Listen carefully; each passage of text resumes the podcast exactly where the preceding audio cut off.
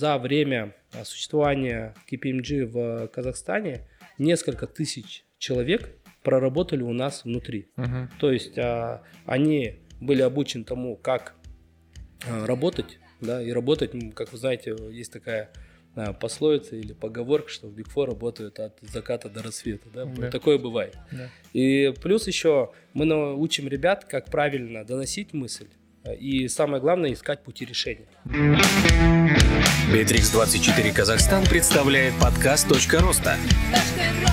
Делимся только реальным опытом и бизнес-инсайтами от топовых экспертов и предпринимателей. Помогаем бизнесу работать. Добрый день, друзья. Я Сармантай Касенов, директор э, онлайн-сервиса Bitrix24 в Казахстане и Центральной Азии. Мы продолжаем наши подкасты. А, Подкаст наш называется «Точка роста». И сегодня у нас в гостях Сакен Жумашев, управляющий партнер KPMG Центральной Азии. Здравствуйте, Сакен. Добрый день, очень приятно, Сармантай. Ну, мы традиционно начинаем э, наши подкасты со знакомства с нашим гостем. Расскажите о себе, где родились, где учились, как пришли вот э, в эту сферу, сколько работаете и так далее. Большое спасибо за приглашение, во-первых. Хочу сказать, что вот такие образовательные площадки, где ты можешь посмотреть интересный контент, они всегда полезны. Я уверен, что сегодня наш выпуск, те, кто посмотрит, получат для себя тоже что-то новое. Говоря про себя, хочу отметить то, что я родился, вырос в Караганде, а после этого 10 лет жил в Алмате, и сейчас уже практически скоро будет 10 лет, как живу в Астане. Соответственно, на этот вопрос, когда меня спрашивают, ты откуда, очень тяжело ответить. То есть ты вроде бы должен сказать, что с Караганды, или же должен сказать, что с Астаны, что сейчас э, живешь там. Но в Алмате, как вот сегодня мы с вами находимся, это, конечно, то место, где сердце мое принадлежит этому городу. Хотел отметить то, что, вот знаете, если про учебу, э, учиться я начал в политехе Карагандинском, то есть на тот момент это не назывался технический вуз, это был политехнический университет. И в рамках своей учебы я поступил сразу на специальность. В тот момент вс- везде, кругом все говорили про новое направление компьютеры. То есть все говорили компьютеры, за компьютерами будущее. И на момент э, поступления э, на конкурс претендовало порядка 15 человек. Я прошел и поступил на факультет автоматизированной системы обработки информации и управления. Я помню, когда мы пришли только в университет, а я помогал разбирать э, первый такой, вы знаете, один из первых компьютеров, который был установлен в э, университете, это mainframe. То есть это вот, если помните, ламповые такие большие Да, да, компьютеры. да. То есть э, прошел обучение там, после этого поехал в Кимэп. В Кимэпе, конечно, я хочу отметить то, что после Караганды, когда я приехал в Алмату, чувствовалась вот такая, знаете, новизна. Кругом было много нового. И для меня, конечно, Кимэп, он стал таким университетом, где я изучил английский язык э, должным образом. И, конечно же, расширил свой кругозор не только в технической части, но и в мире финансов, в мире э, организационной вот такой э, составляющей культуры организационной, а также в рамках разных вопросов. Ну и сейчас в данный момент я работаю в компании Большой Четверки, то есть непосредственно в компании KPMG, уже 15 лет. Пришел э, на должность специалиста на самую первую позицию. И сейчас представляю э, компанию KPMG в роли управляющего партнера. А, то есть, по сути, я наглядно демонстрирую пример меритократии в нашей компании, когда ты можешь прийти на первую позицию и достигнуть уже а, такой большой позиции, самой высокой в регионе Центральной Азии. Э, Ну, знаете, большинство э, ну, вот людей, которые не работают в компаниях Большой Четверки, не очень хорошо, наверное, представляют, чем компании занимаются. Ну да, то есть все знают про э, аудит, да, про финансы, про налоги, про бухгалтерию, но компании Большой Четверки это такие компании, которые отслеживают все изменения, да, и то есть всегда есть какие-то направления. То есть э, я бы хотел, чтобы вы рассказали там о направлениях консалтинга, которые существуют, да, в KPMG, и м, как вы пережили вот э, всю ситуацию с кризисом, с пандемией, какие-то, может быть, новые направления появились, какие-то, может быть, э, новые там точки роста, новые сервисы. Хорошо. А, хотел, а, давайте начать, э, начну с таких моментов. Хотел бы начать с аудита. Угу. Аудит – это наша базовая, основная, такая, знаете, самая, можно сказать, а, э, услуга, которую мы оказываем уже на протяжении большого времени. Угу. То есть, по сути, мы проверяем финансовую отчетность, смотрим, насколько а, за год все показатели, которые компания заявляет, они соответствуют действительности. И там ставим свое подтверждение. Угу. Аудит, э, он, можно сказать, прошел через пандемию а, без особых усилий. Почему? Потому что независимо от того, компания работает в пандемию, угу. у нее показатели, э, скажем, пошли вверх или пошли вниз, по сути, любой такой компании нужен аудит. А, аудит, он а, как был, так есть, uh-huh. и я уверен, что он еще и будет, да, uh-huh. потому что uh-huh. без а, правильной аудиторской такой, знаете, проверки тяжело сказать, что компания отработала должным образом uh-huh. за год. Теперь говоря про налоговые услуги, конечно, в период самой пандемии было замедление, то есть многие компании не то что там налоги какие-то считать, да, начали все считать свои убытки, да, uh-huh. начали считать и смотреть на то, как можно выжить в, в этих всех условиях. А, и, соответственно, налоги, они, а, вот именно подсчет этих налогов, сами услуги по налогам а, в период пандемии, они сократились. Но после того, как уже компании адаптировались, то все поняли, что теперь нужно подумать над тем, как с учетом пандемии нужно посчитать теперь налоговую базу. Угу. Есть ли возможность где-то с учетом тех преференций, которые давало государство, можно ли как-то претендовать на сокращение вот этой налоговой базы, налоговой нагрузки. Соответственно, наших услуг э, и запросов по налогам стало больше. Угу. Теперь отдельно я хотел бы сказать про консалтинг. А для консалтинга период пандемии, э, это, можно сказать, э, являлось таким элементом, когда консалтинг стал переосмысливать текущие модели разных компаний. То есть помогать компаниям выходить на новые горизонты и самое главное применять IT различные инструменты. Раньше компании откладывали, предположим, переход на полностью э, там, роботизацию какого-то процесса mm-hmm. или на цифровую платформу, внедрение вот этой цифровой платформы. Но с учетом пандемии как раз вот эти все э, тренды, они усилились, и благодаря этому э, многие компании задумались над тем, как же им стать более устойчивыми, как же им внедрять новые э, информационные системы угу. и как же им, знаете, вот адаптироваться под новую реальность. Соответственно, вопросов много, куда идти. Однозначно э, приходили к нам в консалтинг, спрашивали у нас э, совета. Э, я начну вот э, даже описывать различные услуги, скажу, что мы помогали некоторым компаниям просто а, помочь настроить безопасные каналы связи для удаленной работы с дома, угу. включая уже, конечно, такими комплексными большими проектами, когда а, компании приходили, и мы им устанавливали программное обеспечение для того, чтобы а, проводить, вот, знаете, оценку там, деятельности какого-то процесса, да, или банально внедряли ERP-систему, то есть систему по учету деятельности внутри компании. И самое, что интересное, я хочу отметить то, что в период пандемии я думал, что а, вот такая нагрузка на компании, она не даст возможности покупать что-то новое, да, и продавать. То есть я сейчас говорю про merger and acquisition крупных mm-hmm. компаний. Но э, как получилось, э, так, знаете, интересно, что на рынке активность именно по сделкам, слияниям и поглощениям, она была на должном уровне. То есть, по сути, компании покупались и продавались. Мы помогали ряду компаний, опять же, а, в подготовке к предпродажной подготовке, это раз, а также а, для некоторых а, компаний находили инвесторов, как стратегических, так и тех инвесторов, миноритариев, да, которые угу. приходили в состав тех или иных компаний. Угу. Ну, смотрите, у вас получается все равно ваша целевая аудитория это более-менее крупные компании. Ну, то есть далеко не каждый МСБ сможет себе позволить э, услуги большой четверки. А, вот. Вот смотрите, мы, э, для нас, наоборот, да, МСБ один из основных такой был всегда нашей целевой аудитории. Мы работаем с крупными компаниями, конечно, и там с национальными холдингами и все такое, но в основном мелкий средний бизнес. Вот э, для них вот эта вся ситуация с пандемией, с карантином стала ну, таким толчком для того, чтобы внедрять эти технологии, mm-hmm. да, и у них в головах начинает потихоньку меняться вот это отношение.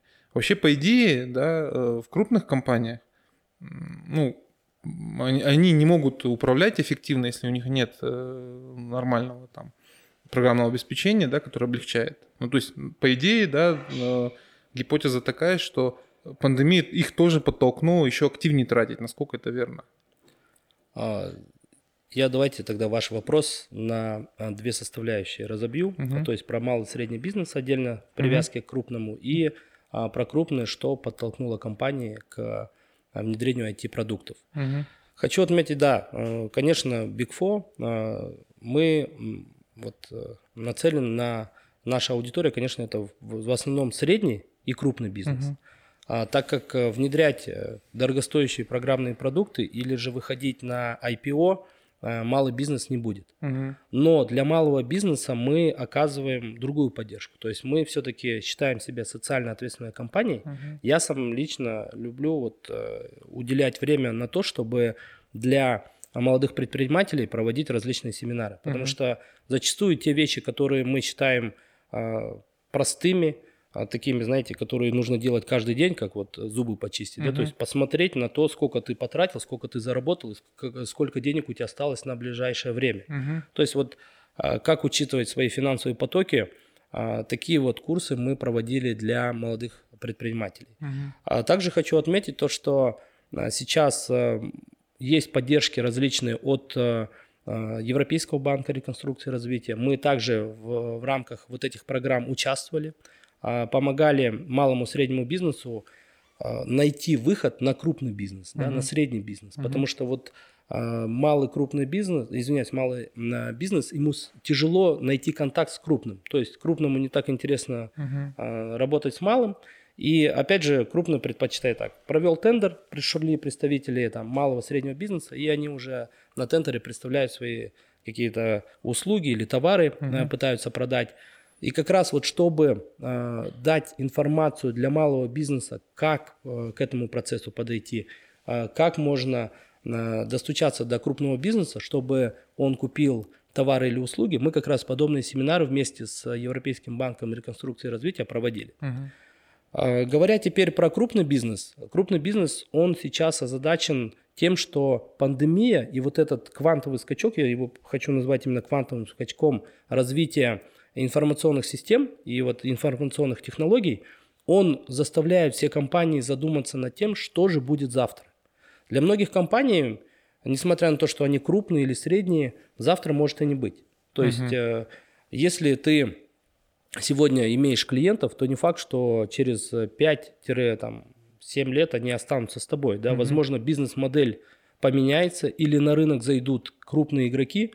Предположим, кто знал, что сегодня Яндекс э, будет основным провайдером э, такси-услуг в Казахстане. Угу. Я думаю, если бы мы 10 лет назад с вами сидели, обсуждали этот вопрос, то однозначно э, мы бы даже не смогли предположить этого. Также, также и с крупным бизнесом.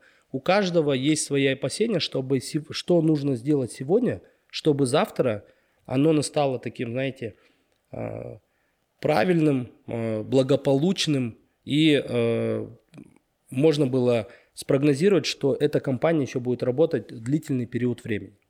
Теперь говоря про а, информационные технологии, они стали неотъемлемой частью. То есть, э, когда мы говорим про оптимизацию или про эффективность работы, то сейчас без информационных э, технологий работать очень тяжело. Вот представьте, что вы все держите в голове, да? Или мы с вами без своего телефона попробуем общаться с большим количеством людей. Или же мы попробуем без вычислительных мощностей наших компьютеров обрабатывать какие-то объемы данных. Это просто невозможно. Угу. Соответственно, внедрение информационных технологий для крупного бизнеса становится таким, я бы сказал, обычным явлением, и это уже не что-то такое, к чему можно, вот, чему можно удивляться, как раньше это было, да, когда там кто-то демонстрировал свои успехи в IT. Сейчас это просто банально а, часть э, норма рутинной, жизни. Э, норма жизни, да, рутинной, рутина, можно сказать, которую нужно внедрять, чтобы, опять же, как я вот ранее говорил, завтра оно наступило да, для тех компаний. Угу. Ну, то есть, получается, KPMG э, помогает э, компаниям э, осмыслить, ну, так сказать, парадигму своего существования и э, предпринимать какие-то шаги, чтобы эта парадигма была актуальной там через некоторые годы. То есть вы совместно с, с клиентами да, помогаете им выстраивать видение, да? Я правильно Все верно. Мы помогаем выстроить э, видение, uh-huh. а также помогаем а, адаптировать процессы под новые реальности, uh-huh. чтобы эти процессы они работали более эффективно, uh-huh. не генерили дополнительных затрат, чтобы компания деньги свои на ветер не, скажем, кидала, да, а именно все вот эти финансы, они использовались в правильном направлении и приносили только пользу. Угу. Ну, смотрите, э, судя вот по нашей беседе, KPMG это, ну, конечно, аудит это краеугольный камень, но э, KPMG себя позиционирует во многом теперь уже как, э, ну, как бы это сказать-то, я не знаю, консалтинг в сфере IT тоже да, и э, в рамках э, вот этого направления KPMG проводит э, массу опросов, исследований и так далее. Вот был опрос у вас в 2020 году, да, и там говорилось о том, что э, ну, усиляется сотрудничество между бизнес-подразделениями именно э, вот отделами технологий. То есть это, насколько я понимаю, это ну, актуально и для рынка, и для вашей компании. Как это у вас внутри делается? Насколько это да, я, я, я бы здесь э, отметил несколько составляющих. Да, а КПМГ все-таки для рынка, для большинства а, компаний, для большинства участников рынка мы все-таки аудит. Да? Uh-huh, uh-huh. Но я хочу отметить то, что направление консалтинга, именно IT-консалтинга в КПМГ очень ярко представлено. Uh-huh. У нас работает порядка 200 человек в Центральной Азии, то есть uh-huh. представьте, это 200 IT-специалистов, которые, uh-huh. а, это могут быть программисты, это могут быть IT-дизайнеры, это могут быть а, архитекторы и так далее. То есть различный набор IT-специалистов, который uh-huh. необходим для того, чтобы а, понять, какая система нужна, как ее внедрить и а, как оптимизировать тот или иной процесс. Понятно, что когда ты работаешь с большим количеством компаний, необходимо выдавать информацию на рынок. Uh-huh. И э, я хочу отметить то, что аналитики в Казахстане очень мало. Uh-huh. Мы как компания, опять же, вот я говорил про социальную ответственность, мы пытаемся вот эту аналитику генерить. То есть вот каждый такой опрос, чтобы его провести, это представьте, нужно опросить там 100 компаний, у каждой спросить ее мнение, потом это все агрегировать, собрать, а, описать, э, все это правильно упаковать, чтобы было понятно, доступно и уже выдать на рынок. А, соответственно, такое исследование мы провели. Это исследование мы проводили не только по Казахстану, а по Центральной Азии. То есть мы опросили также компании в Узбекистане, в Кыргызстане и в Таджикистане. Угу. К сожалению, в Туркменистан мы не попали. Как вы знаете, туда нужна э, виза, и не факт, что тебе ее еще могут э, предоставить. Да? Угу. Э, поэтому четыре страны из нашего региона мы опросили. И хочу отметить то, что все э, практически компании отмечают, что вот это слияние сейчас – когда IT становится нормой жизни, оно происходит практически повсеместно. Угу. Вне зависимости от того, а, не зависит от уровня зрелости той или иной компании. Угу. То есть, э, если мы говорим крупный бизнес и какую-то продвинутую компанию, понятно, что там уже идут э, процессы, конечно, быстрее. Если мы говорим те компании, которые сейчас еще пока находятся в зачаточном состоянии, то есть у них э, нету четкого видения по внедрению информационных систем, но все равно они пытаются внедрять вот эти все системы. Раньше, если вы вспомните, IT-департамент, он стоял немножко так особнячком. Это был такой вот, можно сказать, замок, где какие-то волшебники что-то делали. Всегда придешь, там а, тебе скажут, «Э, у тебя компьютер какой модели, видеокарта, э, насколько рассчитана, какая операционная память и так далее. И то есть обычные обычный пользователь, конечно, вот от таких терминов, да, он э, не сразу их э, понимал, принимал, и вот этот диалог, он э, формировался на протяжении длительного промежутка времени. Но сейчас любой пользователь, любой сотрудник внутри компании, он все-таки уже подкован с точки зрения IT, особенно молодые специалисты. Mm-hmm. Когда они приходят, они уже все могут пользоваться практически любой техникой, uh-huh. и не факт, что они могут пользоваться этой техникой хуже, чем IT-специалисты, которые работают в хелпдеске. Uh-huh. Соответственно, сейчас вот идет э, трансформация к тому, что любой представитель э, внутри компании, предположим, мы с вами ранее вот говорили про маркетологов, а Chief Marketing Officer, да, uh-huh он также должен быть информационно подкован. Uh-huh. Он должен понимать, как применять информационные системы в пиаре, в а, развитии вот маркетингового вот этого поля, да, угу. внутри компании и так далее. Поэтому я хочу отметить то, что слияние, оно идет такими, э, можно сказать, там, гигантскими шагами. И внутри нашей компании мы сейчас э, активно продвигаем э, направление такое. Я вот расскажу, поделюсь с вами секретом. Понятно, что мы внедряли различные сложные программы uh и системы для наших клиентов, но всегда у нас не хватало времени внутри себя какие-то процессы автоматизировать или адаптировать. Uh-huh. Я, по сути, являюсь представителем, выходцем из консалтинга, то есть я сам не аудитор. Uh-huh. Изначально я начинал свою карьеру в консалтинге и, можно сказать, на территории Казахстана а, э, и даже Центральной Азии я являюсь первым представителем из консалтинга, кто стал управляющим партнером. Uh-huh. Если посмотреть на другие Big Four, то зачастую сейчас управляющими партнерами там являются или выходец из аудита, или выходец из налогового консультирования. Угу.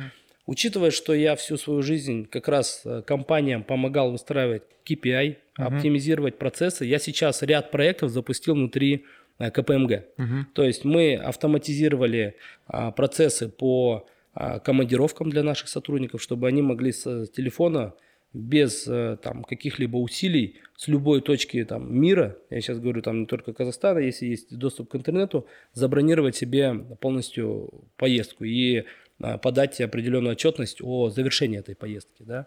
Мы внутри э, полностью все процессы, связанные с э, внутренним документооборотом, также оптимизируем.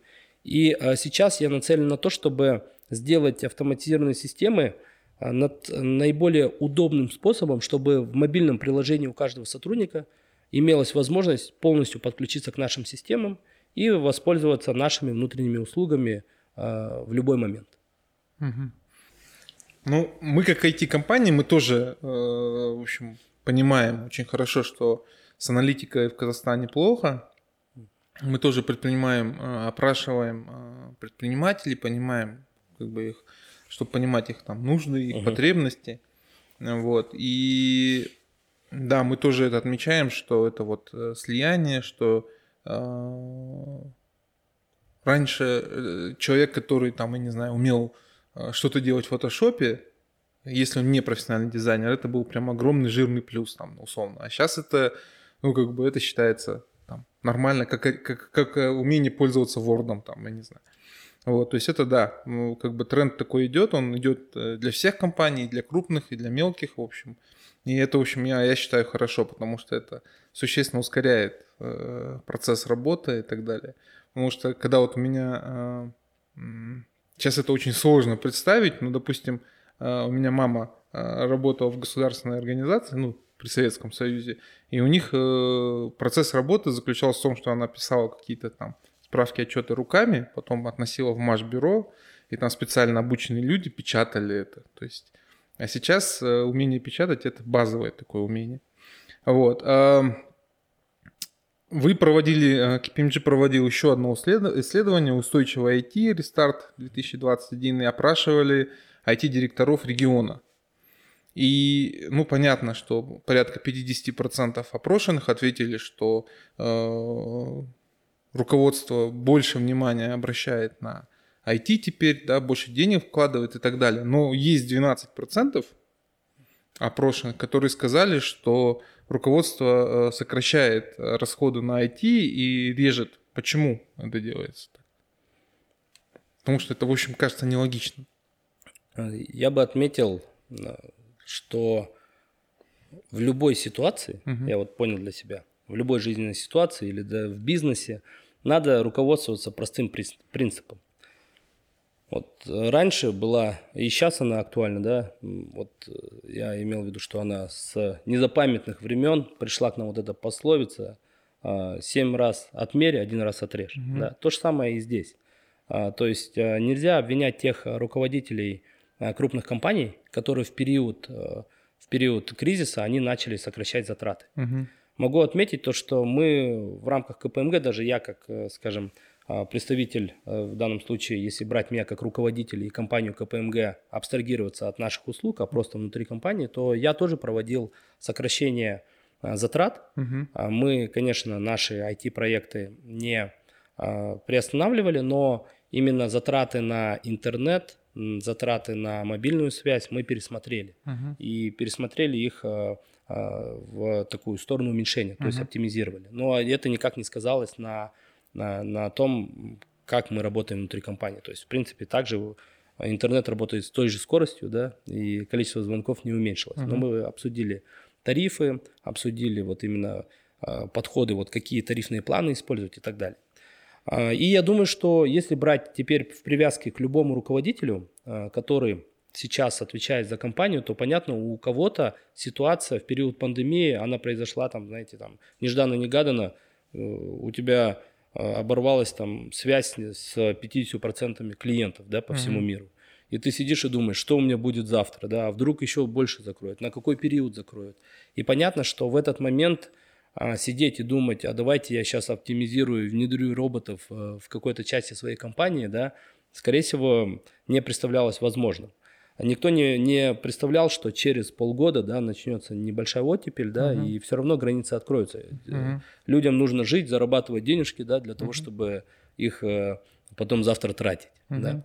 И вот эти руководители, они, конечно, постарались максимально оптимизировать свои затраты, и в основном они сокращали те а, проекты, которые включали в себя что-то, вот, знаете, наперед, на будущее, да, не оптимизацию текущих процессов, да, не сокращение затрат, а именно те проекты, которые позволяли а, в будущем сделать там, выйти на какие-то новые рынки, mm-hmm. да, еще и какие-то вот а, внедрить новые направления развития, да, новые сервисы, да, соответственно, такая часть людей была, но и, как вы правильно отметили, всего 12%.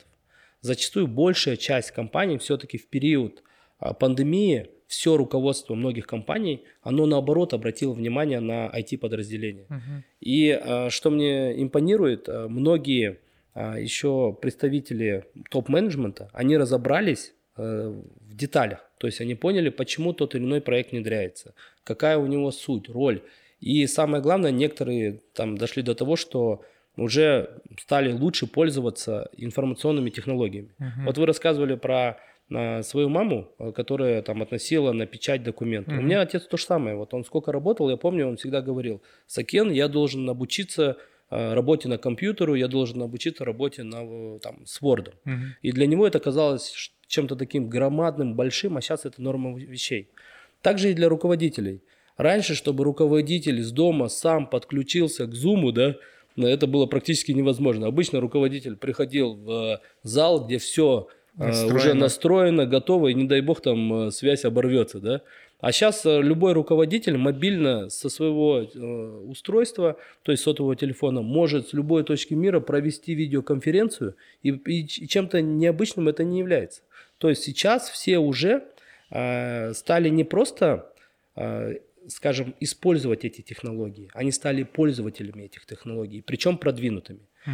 И э, понятно, что они обращают внимание еще и на, на внедрение вот этих технологий. Соответственно, э, можно предположить, что в 2020 году бюджеты у многих компаний остались или на том же уровне, или были уменьшены, но в 2021, то есть в текущем году и в следующем, эти бюджеты будут существенно увеличены, а причем увеличены в, раз, в разы, я бы сказал. Угу. Вот смотрите, раньше была классическая такая, а, ну, такое деление, ну, в головах, да, то есть есть э, в компаниях там центр производства, который делает основную услугу, есть центр прибыли, там, ну, это продажники, да, и есть обслуживающие э, подразделения там, которые э, денег не генерят, но как бы помогают, да, и при Э, первых каких-то кризисных явлениях начинали резать их там. Это бухгалтерия, это IT и так далее. Но сейчас получается, э, что многие менеджеры да, и предприниматели уже ментально меняются, и IT-департаменты воспринимают уже не как обслуживающие, не как центры затрат, а скорее как центр, который помогает генерировать прибыль. Насколько вот вы отмечаете, что вот это в массовом сознании такие изменения происходят? Я подтвержу тот факт, то, что IT-департамент, он а, является уже не просто департаментом обслуживающим, mm-hmm. да. Если раньше, я помню, а, когда я только начинал свою карьеру, mm-hmm. полгода я поработал системным администратором, mm-hmm. то есть это IT, можно сказать, подразделение, работал так, что ты А, сидишь, ждешь звонка, тебе звонят и говорят, вот у меня компьютер не работает, нужно Windows обновить и так далее. То есть приходишь и настраиваешь оборудование, дальше человек сам продолжает работать с клиентами, с бизнесом и так далее. Угу. На сегодняшний день можно выделить несколько категорий а, внутри IT-подразделения. Есть э, такой человек, который э, является CIO. Uh-huh. Позвольте, я буду говорить э, именно аббревиации uh-huh. на английский. Я думаю, uh-huh. они всем понятны. Uh-huh. CIO это Chief Information Officer, uh-huh. то есть главный за информационные технологии. В основном это тот человек, который внутри компании отвечает за инфраструктуру. И он отвечает за серверные мощности, он отвечает за программное обеспечение. И представьте, что сейчас э, сервер, не дай бог, у какой-то компании возьмет и упадет. Угу. То, соответственно, эта компания не сможет оказывать э, свои услуги угу. и э, может потерять клиентов. Поэтому уже даже вот говоря про CIO, он является составной частью работоспособности э, любой компании. И э, теперь вот взять его, выделить и сказать, что ты не являешься, там, ты с, то подразделение, которое обслуживает, конечно, так сказать нельзя. И в основном все представители IT-департаментов сейчас входят в правление. Угу. То есть это является уже такой нормой и догмой. Теперь говоря про а, вторую, вторую такую категорию, или можно сказать, вторую должность, зачастую CIO и вот вторая должность, которая называется Chief Transformation Officer, Digital Transformation Officer, uh-huh. они эти должности могут совмещаться. Это может э, выполнять один человек, но вот именно в чем отличие, то что Digital Transformation э, Officer, он задумывается над тем, как вот стратегия компании, она сейчас переходит в цифровое пространство. Uh-huh. То есть ему теперь уже нужно не просто рекомендовать внедрить какой-то программный продукт, ему нужно знать, кто клиент вот этой компании. То есть он должен понимать его потребности, он должен понимать, чего клиент хочет, и уже с учетом а, понимания еще внутренности внутри компании, то есть э, бизнес-модели, он должен предоставить свое мнение, а, какую, в какую направлении компания должна идти, а второе, какую систему нужно внедрять и когда. Угу. Поэтому я бы сказал, что сейчас IT-подразделения, э, они уже стали неотъемлемой частью э, любого, э, любой компании, и это уже тот департамент, который работает на передовой.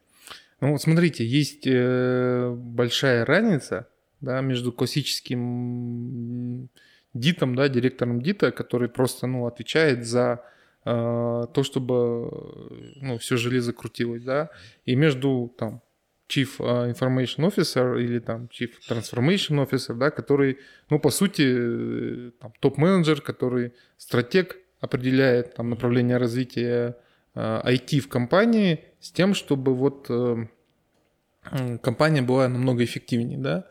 А, и мне кажется, что вот э, именно концепция именно такого стратегического IT-менеджера, она для Казахстана еще, скажем, ну, не, не широко применяется. То есть это еще только начало пути. Да? Насколько это правильно?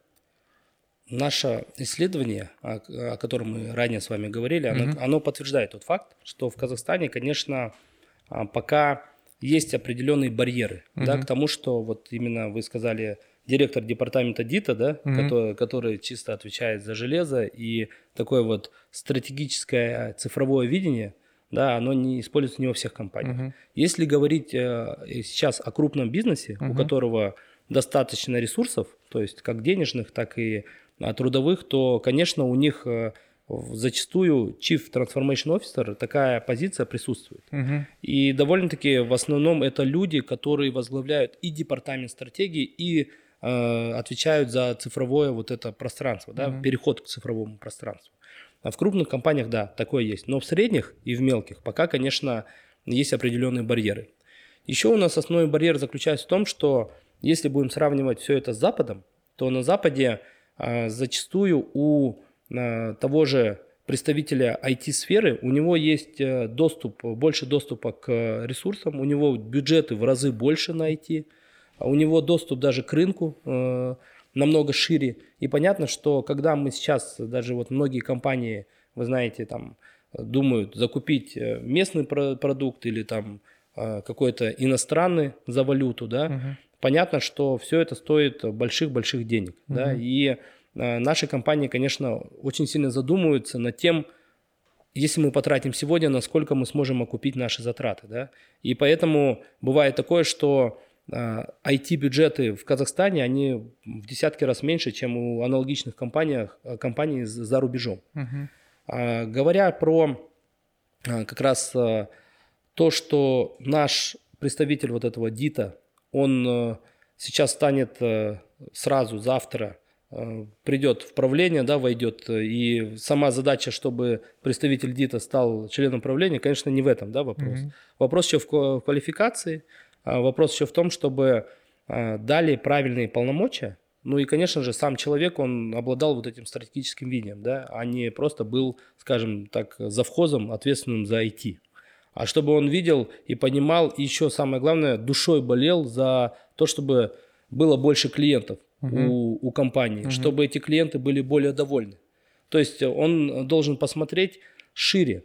А если говорить про стандартного представителя ДИТа, то он обслуживает, и его клиенты – это сотрудники внутри компании. А теперь, если этот же представитель будет думать о людях, которые работают за пределами компании, то это уже, можно сказать, Chief Transformation Officer, который принесет пользу. Поэтому всем э, так называемым представителям ДИТа, которые нас сегодня слушают, настоятельно рекомендую э, думать не только о внутренних клиентах, но и о внешних. Ну и развиваться как менеджер, да. Однозначно. То есть, то есть э, как если бы, ну да, то есть здесь именно подход в том, что э, думать о компании в целом, а не только о своем маленьком уголочке. Я вот все сделал, у меня все хорошо, а именно стратегическое должно быть видение. Но э, такие люди пока в Казахстане, скажем, Э, ну, не самая распространенная профессия, то есть они как-то появляются. А в KPMG нет каких-то специальных, там, может быть, э, семинаров или курсов для тех, кому вот э, кто хочет развиваться в этом направлении, но не знает как, потому что это получается, человек должен знать хорошо и IT, и человек при этом должен знать, ну, должен быть менеджером, то есть должен быть профессионалом в управлении. Это разные вещи на самом деле. А здесь не скажу, что есть такой какой-то курс, который mm-hmm. ты прошел, курс молодого бойца, да? Да, и да. завтра ты трансформировался из простого IT-специалиста и стал стратегическим менеджером, который видит будущее компании. Я здесь, наверное, приведу статистику, который, а, которую приводил э, Ильдар Абдразаков. Угу. Мы с ним а, на этот счет много дискуссировали, тоже угу. обсуждали это все. Уходит порядка от 10 до 15 лет для того, чтобы сформировать и обучить достойного представителя, вот именно менеджера uh-huh, да, uh-huh. такого. А, как раз была внедрена инициатива по менторству. Uh-huh. Сейчас я в этот клуб менторов вхожу. Uh-huh. А, непосредственно подали заявку э, порядка 20 человек, и сейчас вот крупные бизнесмены, а также представители различных компаний, то есть если взять там, есть и Раймбек Баталов, Нурлан Смогулов, да, сам Эльдар Абдразаков тоже uh-huh. участвует ментором у ряда людей. Также и представители Big Four и, и других консалтинговых компаний uh-huh. тоже рассказывают, и у каждого из них есть менти, да, uh-huh. а, то есть человек, которому мы передаем определенные навыки и знания. И а, сейчас вот эту программу запустили только потому, что а, для того, чтобы человек, он расширил свои горизонты, понимал, что происходит на рынке, ему необходимо а, много э, общаться с различными людьми, да, и самое главное еще пройти вот, я бы сказал, через этот путь, э, когда ты сам внутри компании там набиваешь шишки, проходишь э, через трудности, ты... Ступени, да? Да, вот определенные ступени, они важны. Поэтому я здесь, наверное, скажу, что всему свое время угу. однозначно таких талантливых людей у нас много, угу. уже довольно-таки много IT-специалистов, а, которые сейчас являются стратегами, да. Угу. Ну и э, подрастающее поколение, я хочу сказать, что оно очень амбициозное и уверен, что адаптация и обучение, возможно, там пройдет намного быстрее, так как у них доступ к информационным технологиям есть уже самих пеленок, да. Ну да, да. Окей. А, по вашему опыту, какие именно IT-проекты Э, сейчас наиболее востребованы, наиболее актуальны в Казахстане и Центральной Азии? И как вот э, на это повлияла пандемия? Здесь э, я бы привел под, методологию или подход такой, да, когда любая компания смотрит на свои проекты, uh-huh. она их разделяет. Uh-huh. Вот у нас, представьте, есть пул проектов, который состоит из там 100% возьмем, да, там 100 uh-huh. проектов. 80 практически, вот 80% этих проектов, это будут те проекты, которые направлены на, на сокращение затрат, на оптимизацию, на максимизацию выручки, на там а, улучшение обслуживания клиентов и так далее, то есть на текущие нужды. Угу. 15% зачастую вот в этом портфеле направлено на то, чтобы найти какие-то новые сервисы, которые сопутствуют тем сервисам, которые уже оказываются той или иной компании. Предположим, mm банк, он задумывается о том, чтобы, возможно, открыть какие-то брокерские операции, да, то есть для банка это будет не так тяжело, но в то же время он предоставит новые услуги, да. А если говорить про там, опять же, банально мы начали говорить с вами про Яндекс, про такси, можно здесь э, организовать развозку чисто детей, uh-huh. предположим. А, и, и на кружки и так далее, да, вот uh-huh. так называемый school bus, да, uh-huh. и там что-то, что-то смежное. Вот таких проектов зачастую где-то 15%, uh-huh. да. И 5% это те проекты, которые уже смотрят в будущее. То есть это те проекты, которые позволяют компании, возможно, закрепиться на каком-то новом плацдарме. Это когда компании выходят на на те рынки, на которых они вообще не представлены. И, казалось бы, э, грубо говоря, когда Каспий купил э, крыши KZ и колеса, все думали, зачем, да? Угу. А сейчас понятно, что э, вот эта покупка вот этих всех сайтов, она позволила расширить клиентскую базу и нарастить компетенции внутри банка для того, чтобы сейчас вот на розничном рынке стать лидером. А, соответственно, вот таких вот проектов это где-то 5%. И в совокупности все вместе это дает 100% разных а, проектов, которые внедряются в, у нас там повсеместно. Теперь говоря про различные проекты, я хочу отметить то, что в Казахстане зачастую сейчас компании пытаются задуматься над тем, как обрабатывать большие данные у себя внутри, внутри компании.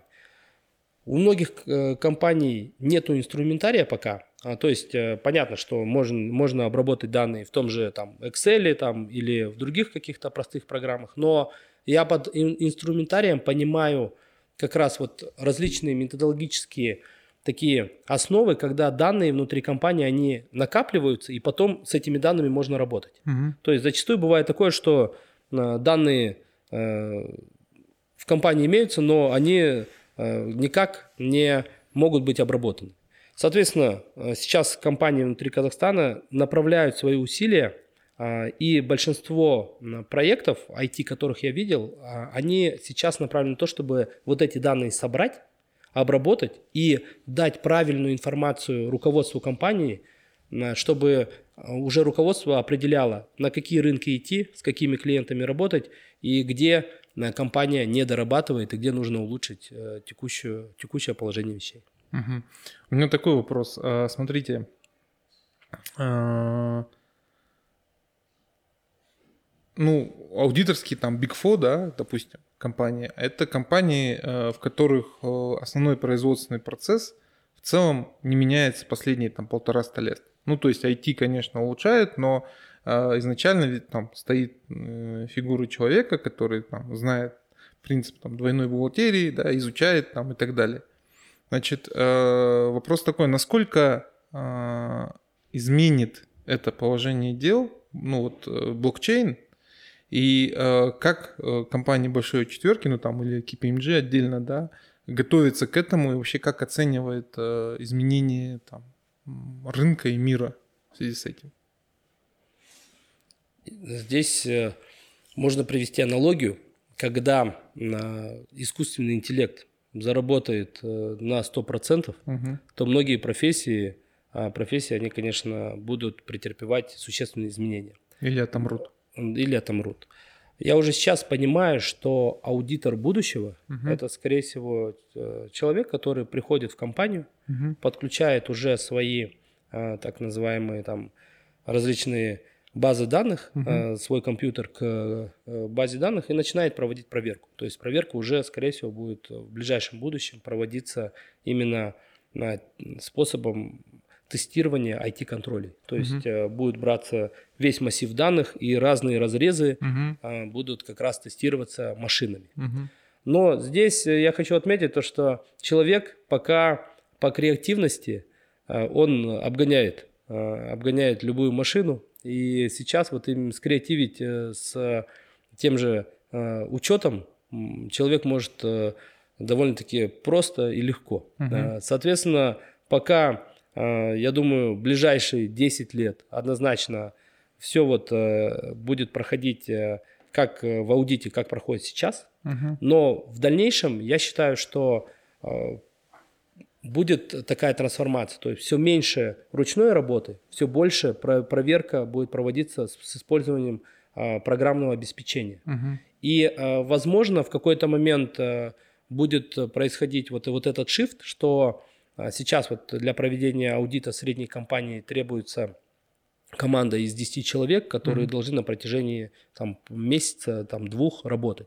А скорее всего, эта проверка будет проходить в течение недели, когда человек пришел, собрал информацию, подключился к базам данных, все протестировал и уже по каким-то точным моментам э, собрал уже информацию у финансового департамента той компании. Да, и, соответственно, в течение недели провел аудит. Я думаю, через 10 лет это возможно. Ну и тогда получается, что существенно увеличится э, точность этих вещей. И кейсов, как с Артуром Андерсоном, тогда больше не будет. То есть машины э, не дадут спрятать там какие-то вещи или предоставить какую-то недостоверную информацию. Я хочу отметить то, что внедрение IT э, помогает еще и сделать э, многие процессы прозрачными. Угу. И блокчейн тому доказательство. То mm-hmm. есть сейчас, если взять те процессы, где используется блокчейн, то по сути можно констатировать тот факт, то, что завтра, завтра вот в этих направлениях какого-то, вот как вы отметили Артур Андерсон или еще каких-то фактов мошенничества их mm-hmm. там не должно быть, да? Да, к этому идем. Я думаю, что а цифровизация, вот как раз раскрытие вот этой всей информации, оно позволит в какой-то момент, э, в какой-то момент э, прийти к такому светлому будущему, да, мы будем, будем надеяться. Но опять же, как я сказал, креатив, он все-таки, скорее всего, будет за человеком. Да, за человеком. Mm-hmm. И говоря про кейс Артура Андерсона, все равно сейчас понятно, что а, многие руководители компании, они хотят э, видеть свою компанию успешной, uh-huh. да, хотят, чтобы ее финансовые показатели были на должном уровне. Uh-huh. Соответственно, они будут стараться эти финансовые показатели такими представить, да. А, и теперь уже внутри, э, внутри какие системы стоят и как вот эта вся информация, цепочка сбора вот этих данных, uh-huh. она организована внутри компании, это, конечно, большой такой момент, который будет влиять на, на то, что как будет проводиться аудит в будущем. Угу. Раз мы заговорили про то, как сейчас аудит проходит, некоторое время назад я общался с ребятами из Big Four, и они говорят, что э, кейс, когда ну вот э, команда, допустим, из консалтинговой компании, там, угу. из большой четверки, работает месяц или там два у клиента, угу. и клиент, значит, смотрит, присматривается, и потом э, делает предложение о переходе на работу, значит, кому-то из сотрудников. А, ну, а, особенно этим, скажем, грешили нефтяные компании, потому что они могли дать э, в разы больше денег, там, перспектив и так далее. И э, в свое время мне говорили, что существует, ну, как в футболе, да, то есть э, в контрактах с клиентами большие консалтинговые компании включают условие, что нельзя делать такие предложения, не согласовав. И то есть можно, условно говоря, трансфер там продать, ну, опять же, как по аналогии с футболом. Насколько это сейчас актуально? Есть такие вещи, есть такая практика?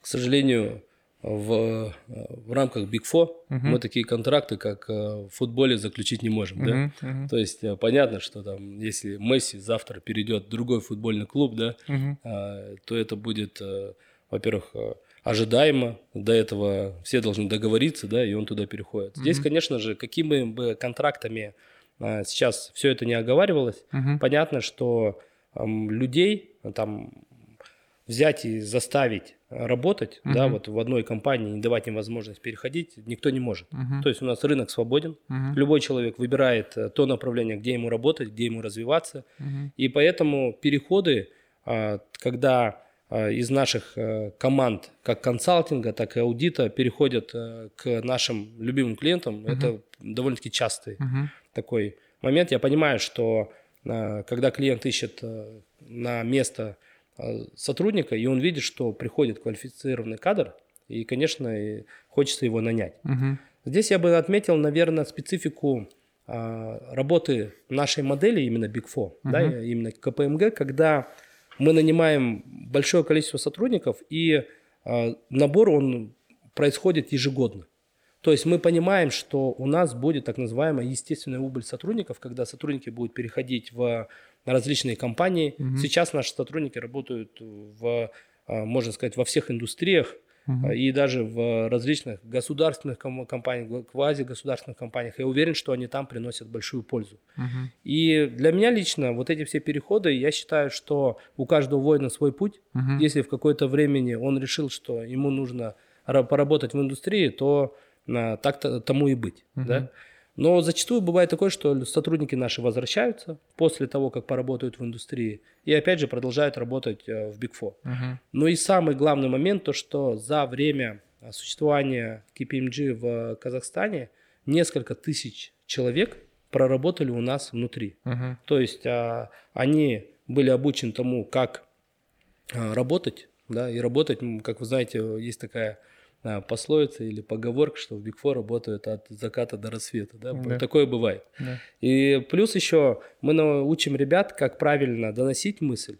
И самое главное, искать пути решения. Угу. Соответственно, такие люди приходят сейчас, приносят пользу в различных а, отраслях нашей экономики. Я считаю, что эффект вот этой кузницы кадров, угу. он тоже имеет место быть. Угу.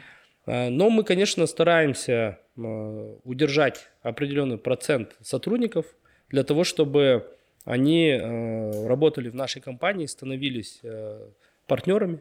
И э, хочу вот тоже привести несколько примеров, когда вот в бытность я уже в Big Four 15 лет. Uh-huh. За это время есть люди, которые пришли, я нанял на первую, пришли в нашу компанию, я их нанял на первую позицию, и они сейчас уже стали партнерами уже внутри компании, uh-huh. то есть прошли весь путь. Соответственно, есть и такие кейсы, и которых немало. Ну, смотрите, тогда должна быть э, какая-то...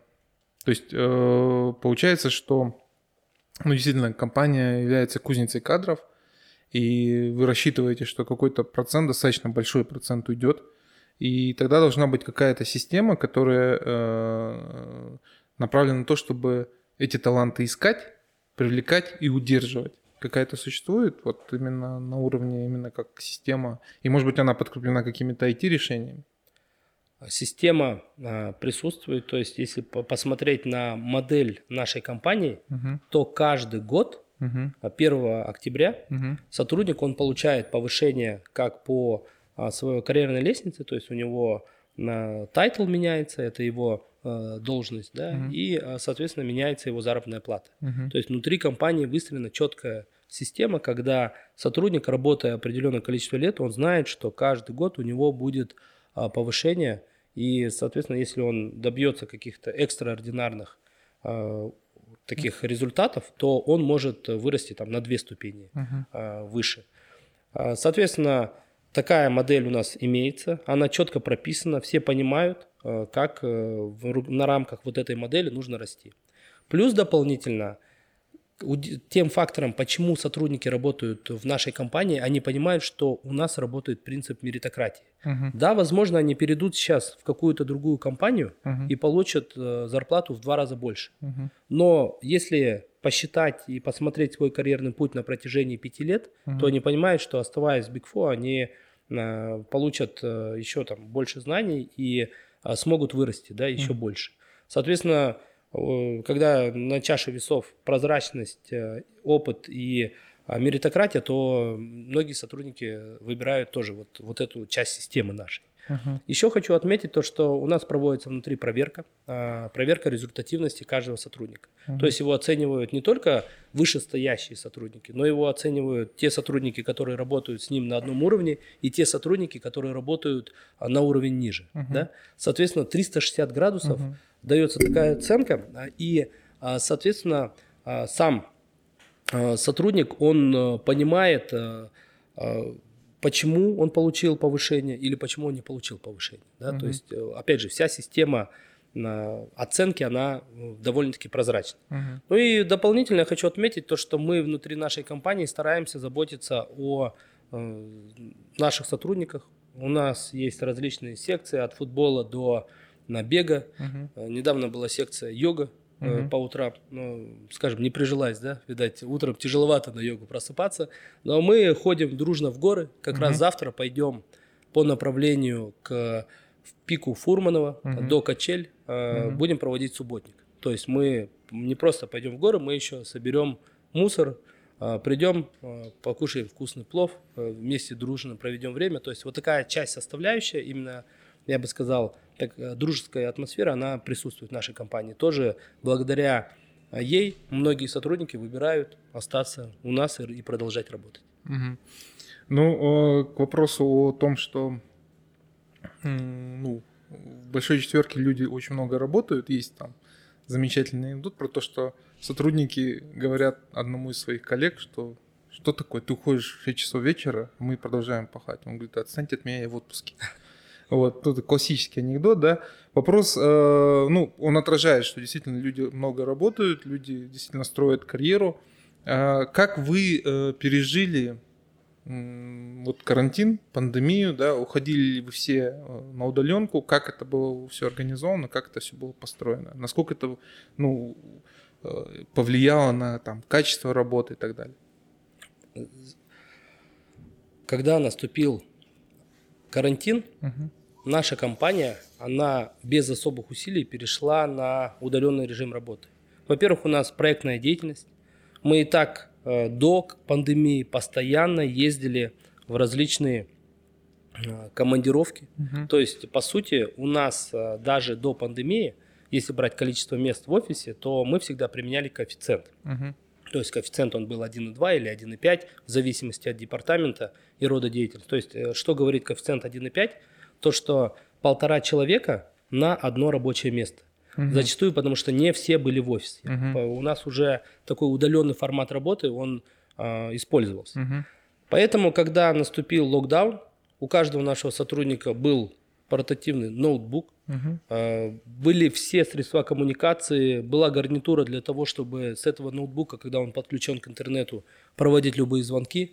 И опять же, э, не было такой проблемы, что сотрудник не мог подключиться к нашим базам данных. Все были подключены. Uh-huh. Соответственно, мы очень просто перешли. Uh-huh. Внедрили, правда, еще дополнительно различные средства коммуникации. До этого у нас стоял Skype for Business. Uh-huh. Мы установили еще Microsoft Teams. Тоже uh-huh. очень хорошее приложение. Мне довольно-таки хорошо нравится. Я стал его, можно сказать, фанатом. Да, uh-huh. Тоже сейчас использую повседневно. И э, здесь мы перешли, э, перешли практически там за день. Uh-huh. Конечно, нельзя сравнивать нас с э, каким-нибудь металлургическим комбинатом, где э, нельзя печь э, там, взять и погасить, да, пойти домой и через месяц вернуться, да, uh-huh. это уже нужно будет строить новую доменную печь, uh-huh. да. А, соответственно, там, конечно же, необходимость была приходить, но для таких компаний, которые занимаются вот именно таким аналитическим видом деятельности, да, а именно аудитом, консалтингом, проблем особых не было. Uh-huh. Ну, смотрите, э, основная проблема была даже не в том, чтобы организовать э, рабочий там процесс. Да, допустим, ну, наша компания тоже, мы все стали, взяли ноутбуки под мышку и разошлись. Основная проблема именно в, э, ну, в каком-то психологическом да, выгорании, потому что одно дело, когда ты в офисе, ты с кем-то обмениваешься информацией, там, эмоциями, какими-то вещами, обсудить можешь, а другое дело, когда ты все время дома, там, с детьми, там, я не знаю, собака лает, кот орет там и так далее. Вот. Эм, как вот вы решали именно массово эту проблему? Чтобы вот облегчить э, психологическое состояние сотрудников. Я очень рад тому явлению, что сейчас о так называемом психологическом состоянии сотрудников стали говорить. Угу. Почему я рад? Потому что, в принципе, эта проблема не только там, я сейчас не говорю в привязке компании KPMG, я говорю в привязке ко всем компаниям в мире, uh-huh. она была uh-huh. и до пандемии, да, кто-то, у, у кого-то всегда были определенные проблемы или дома, или на работе, или где-то там а, в других участках, частях жизни да, человека. Но сейчас именно из-за пандемии этому вопросу стали уделять большое внимание. Uh-huh. Я хотел бы здесь привести небольшую статистику. А, по части того, что 84% различных компаний по всему миру ощутили на себе а, как раз вот негативное воздействие пандемии, когда эмоциональный настрой сотрудников, он а, стал хуже, чем mm-hmm. был до пандемии. Mm-hmm. Также хотел отметить то, что согласно данным ВОЗ, порядка 90% э, всех э, компаний из 130 стран мира, они тоже подтверждают, что сейчас вопросам mental, так называемый health, угу. или ментального здоровья нужно уделять должное внимание. И во многих странах а, сотрудники, к сожалению, прошли через вот этот этап, когда им требовалась психологическая поддержка. Угу. И я хочу отметить то, что мы внутри нашей компании старались быть на связи угу. со всеми. В период пандемии Понятно, есть несколько таких моментов, когда проектные команды должны общаться, а еще бывали такие моменты, когда наши сотрудники могли заболеть э, тем же ковидом. Угу. Да? И в этот момент, понятно, возникает паника. Для того, чтобы минимизировать вот эти негативные последствия, мы наняли врача, то есть, э, что не свойственно для Big Four, угу. наняли профессионального врача, который у нас внутри компании оказывал консультации, угу. подключили наши страховые компании, чтобы они э, в любой момент оказывали опять же, медицинскую помощь э, всем нашим сотрудникам. Угу. И плюс э, старались почаще задавать такой простой вопрос. Как у тебя дела? Угу. Чтобы быть э, на таком прямом контакте с нашими сотрудниками и понимать, что у них происходит. Угу. Сейчас для того, чтобы улучшить знания и понимание вот этого подхода как ментальное здоровье, мы недавно проводили внутри нашей компании целую программу, которая называется «Неделя здоровья». Uh-huh. То есть там можно было послушать э, спикеров различных, которые рассказывали о том, как они справлялись со стрессом. Uh-huh. И плюс еще можно было поучаствовать на... Там даже были такие секции, как боди-комбо, где можно было выплеснуть энергию и тоже, э, скажем, путем физических упражнений. Uh-huh. Поэтому я хочу отметить то, что мы будем продолжать э, работу в этом направлении, будем, опять же, задуматься над тем, чтобы у наших сотрудников все было хорошо, да, и я сейчас хочу отметить то, что любая компания, которая хочет удержать сотрудников и которая, которая опять же, не просто там, голословно говорить, мы заботимся, да, должна внедрять определенные, э, определенные подходы, да, и иметь, иметь э, вот эту мотивацию взаимодействия со своими, а, со своими всеми коллегами вместе взятыми. Угу. А, ну, вы вернулись в офис.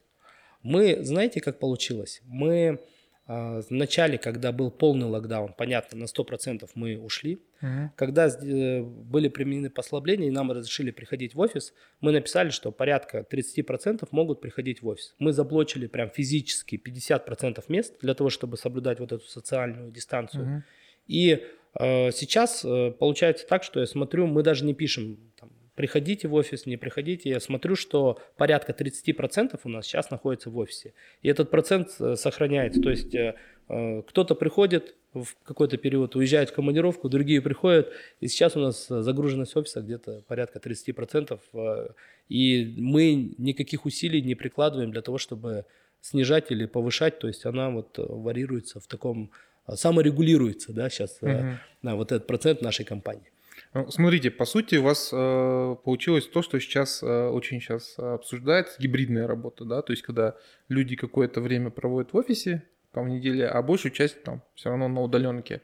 Э, как вы полагаете, э, гибридный вот подход э, к работе, он приживется в Казахстане? Сколько будет популярен? Или люди все равно, когда все окончательно там успокоится в каком-то виде, там через год или два, все вернутся в офисы, как раньше. Я считаю, что гибридный формат работы, он уже никуда не денется. Uh-huh. Во-первых, э, на Западе именно удаленная работа она стала неотъемлемой частью жизни для многих сотрудников. Uh-huh. Понятно, что э, на территории Центральной Азии мы пока предпочитаем, где-то немногие компании предпочитают работать с офиса. Я вот смотрю, если брать э, нашу практику в Узбекистане, я приезжал там, общался с многими компаниями, включая и нашу компанию KPMG, по большей части сотрудники предпочитают приходить э, в офис. Uh-huh. Но я вижу, что сама гибридная работа, она все-таки имеет место быть, uh-huh. и вот этот формат, он удобен. То есть сотрудник, он по сути сам регулирует свой рабочий день. И мы переходим от модели э, нахождения в офисе с 9 до 6 мы переходим к модели, когда любой сотрудник, он оценивается на предмет достигнутого результата. Угу. И это правильно. И плюс еще, если говорить про гибридную работу, то какую-то часть сотрудник э, будет э, как раз проводить в офисе, а какую-то э, часть работы он будет проводить за пределами, за пределами офиса, то есть сам выбирать локацию. Угу. Я хотел бы отметить, что задачи, я и хотел бы отметить, этой задачи не стоит как перед КПМГ, так, наверное, и перед другими компаниями. Всем на 100% работать удаленно. Такой формат работы, он в некоторых э, индустриях он просто невозможен. Ну, конечно. Говоря про офис, я считаю, что офис это место, где э, может формироваться вот этот креатив. Угу. И он формируется. Угу. Это место коллаборации. Все сотрудники приходят в на офис и начинают с друг другом общаться. Угу. То есть в этот момент возникают различные идеи, угу. которые можно использовать а, для того, чтобы продвигать компанию вперед. Эти идеи, опять же, можно дальше внедрять. И зачастую я считаю, что прям переходить на удаленный формат работы, когда уже пандемия отступит, э, нет необходимости, конечно, э, вот этот комбинированный или гибридный, как вы назвали, формат угу. работы, он наиболее предпочтителен. Угу. Но здесь встает основной вопрос э, по поводу контроля. То есть есть компании, ну много компаний на самом деле, которые считают, что главное, чтобы там человек отсидел свои часы. Но, допустим, мы в Битриксе исходим из того, что э, неважно, сколько человек провел на работе, там в офисе, важно, как он выполняет свои задачи, как он выполняет свои KPI там, э, и так далее. Э, как вот вы контролируете вот это? Именно вот успешность, то, что человек выполняет свои задачи, не выполняет и так далее. Если посмотреть на вопрос контроля, угу. я бы отметил базовую вещь, посмотреть на то, какая культура существует в вашей компании и кого вы нанимаете. Uh-huh. Мы в рамках э, Big Four, э, в рамках КПМГ, мы предпочитаем, и не то что предпочитаем, а это наша необходимость нанимать только э, тех выпускников, которые, а, имеют очень хороший балл по успеваемости, да, uh-huh. опять же, это те люди, которые осознанны, они знают, для чего приходят, опять же, это люди, которые амбициозны, и, соответственно, за такими людьми там формировать какую-то такую, знаете, как контрольный механизм, да, и пытаться контролировать каждый его шаг нет необходимости. Uh-huh. То есть э, ты понимаешь, что эти люди осознанно не будут э, там дома э, сидеть и заниматься другими вещами, они будут заниматься той работой. Если закончат ее раньше, то пойдут отдыхать, да, там, если закончат позже, то, возможно, даже больше поработают, э, чем с 9 до 6. Uh-huh. Да? Это вот первый момент. Второй момент, э, э, говоря про контроль, мы не внедряем никакие механизмы у себя внутри, uh-huh. то есть там рабо- учет рабочего времени, кто во сколько подключился, а, кто когда вошел в сеть, да, uh-huh. некоторые люди так делают. То есть uh-huh. если я знаю в ряде госорганов, а, смотрят в 9 утра, у всех в сети горит такой зелененький значок, uh-huh. или сотрудник еще спит. Uh-huh. Да? А, такая тоже система учета есть, но мы, я считаю, что все-таки надо доверять тем людям, с которыми ты работаешь. И э, третий момент это то, что с, когда в конце э, определенного периода, года будут подводиться итоги и будет проводиться оценка этого сотрудника, то там уже будет видно, как он отработал, да, и вот на этом этапе, я считаю, может приниматься решение – о том, будет ли сотрудник дальше продолжать работать в этой компании или не будет. Uh-huh. А, то есть э, такой вот может быть элемент контроля, который уже должен соотноситься с достигнутым результатом, да, но не тем, чтобы его контролировать э, как маленького ребенка каждый день. Ну, то есть получается тогда, что э, независимо от э, того, как человек работает, в каком режиме, э, его карьера будет развиваться точно так же. То есть только в зависимости от результатов там, показанных успехов. Если проводить вот даже наше с вами сегодня общение, угу. вот представьте, мы с вами сидим, угу. познакомились, угу. пожали друг другу руки, угу. да. А, завтра, я уверен, когда встретимся на улице, обязательно тоже пожмем друг Конечно. другу руки и будем, а, будем друг друга приветствовать. Также и в удаленном формате э, работы, если сотрудник базируется у себя дома угу. и все время проводит, э, работая только из дома, угу. то ему тяжело стать частью команды. Угу. То есть э, я считаю, что все-таки периодические, как минимум периодические встречи с командой, они необходимы. Мгм. Теперь давайте возьмем любого руководителя. Мгм. А, у- Сейчас э, в компании KPMG работает 750 человек, Мгм. и моя основная задача сделать так, чтобы эти люди а, были довольны, осуществляли нашу деятельность, и мы э, успешно там, достигали своих поставленных целей. Да? И представьте, я сейчас буду, э, сидя дома, всем э, давать э, отдельные советы, как, как жить, как э, летать в командировке, как ходить и так далее. Да? То есть э, практически у руководителя, который работает с сотрудниками, у него э, нет возможности работать 100% удаленно. Он все равно должен применять гибридный формат работы, то есть периодически приходить в офис а, с сотрудниками, а, встречаться, обсуждать и понимать, опять же, даже как, как обстоят дела с ментальным психологическим здоровьем, да, и все ли нормально у сотрудников, которые работают из дома. И э, я бы здесь отметил, что те сотрудники, которые карьеристы, да, которые хотят все-таки э, получить э, повышение и хотят такого быстрого развития, э, тут, конечно, присутствие, я думаю, в офисе, оно необходимо.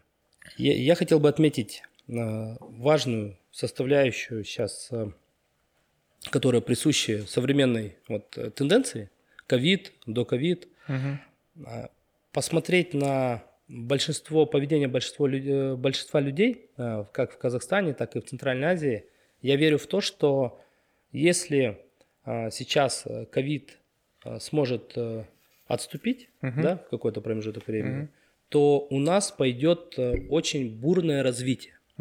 А, И это бурное развитие, оно, скорее всего, придется на 22-23 годы. Да? Поэтому я бы тут порекомендовал бы всем компаниям а, задуматься над тем, что будет после ковида. Мгм. И а, сейчас подумать над а, именно стратегическими вещами. Если необходимо, опять же, перейти к новому формату работы, то его нужно уже сейчас продумывать.